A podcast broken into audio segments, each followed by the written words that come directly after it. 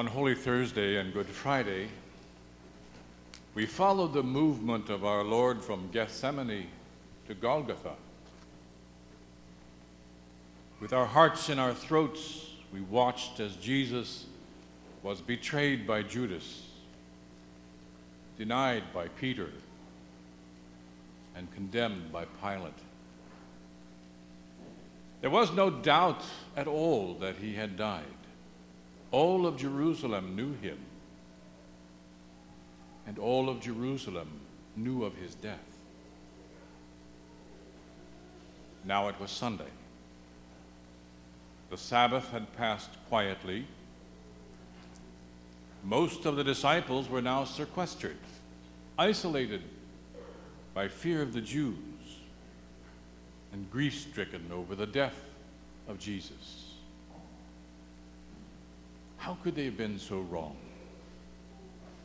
What were they to do?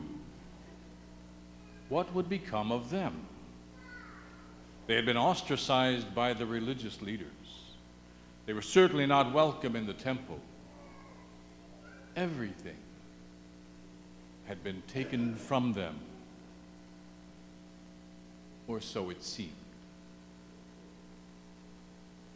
On that first Easter morning, the disciples were in a state of shock and utter bewilderment. They did not know what to make of it. Everything was in a sort of fog. The tomb was empty. There was talk of angels. For the disciples who were on the road to Emmaus, it was a time of disappointment.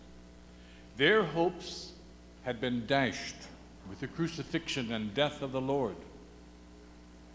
Although one of the women claimed to have seen the Lord, others merely believed that his body had been stolen. The two disciples in today's gospel had probably had quite enough. They were going home. There was nothing left for them in Jerusalem. Perhaps whole thing had been a wild goose chase. Oh, how foolish you are. How slow of heart to believe all that the prophet spoke. Was it not necessary that the Christ should suffer these things and enter into his glory? And then he explained to them everything that referred to him in the scriptures. In order to redeem mankind from its sins, Jesus allowed himself to be nailed to the tree. The unblemished lamb sacrificed for the sins of others. In order to overcome death, he had first to lay down his life. In order to conquer death, he had to taste death. Without his resurrection, his death would have been meaningless. Without proof of his resurrection, the whole thing would have been unbelievable. The two disciples in today's gospel would be his witnesses. Their credibility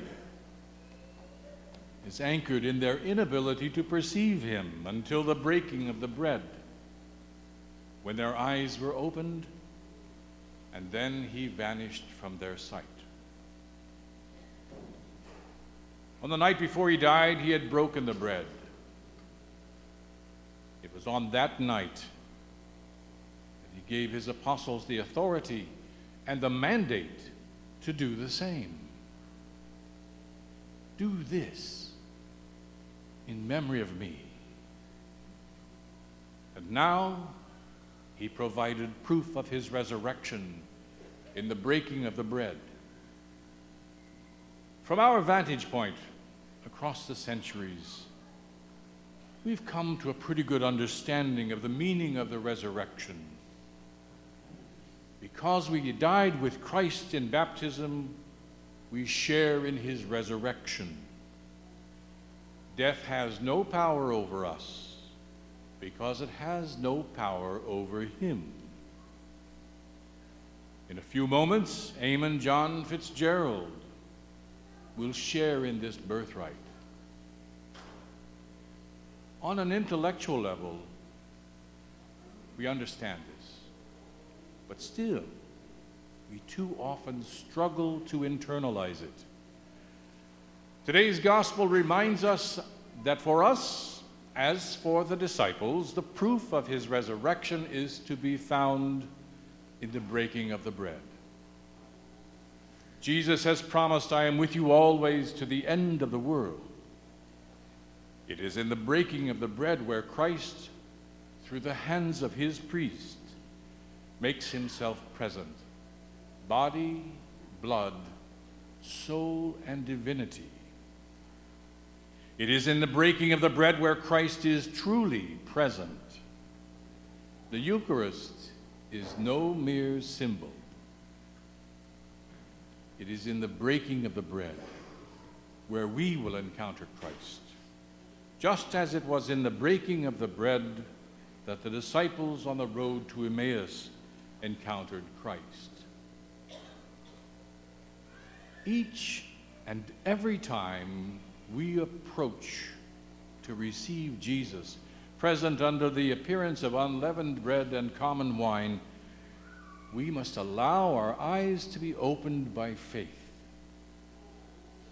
Our hearts must burn within us and beat high with joy that we will be united with Christ in this most intimate sacrament of the altar, wherein He gives Himself to us freely and completely, and wherein He keeps His promise to be with us always. It is during this month of May that First Communions are typically celebrated. It is my prayer that during this month, all of us may experience the joy we felt when we made our First Communion. And may we never take this most precious gift for granted.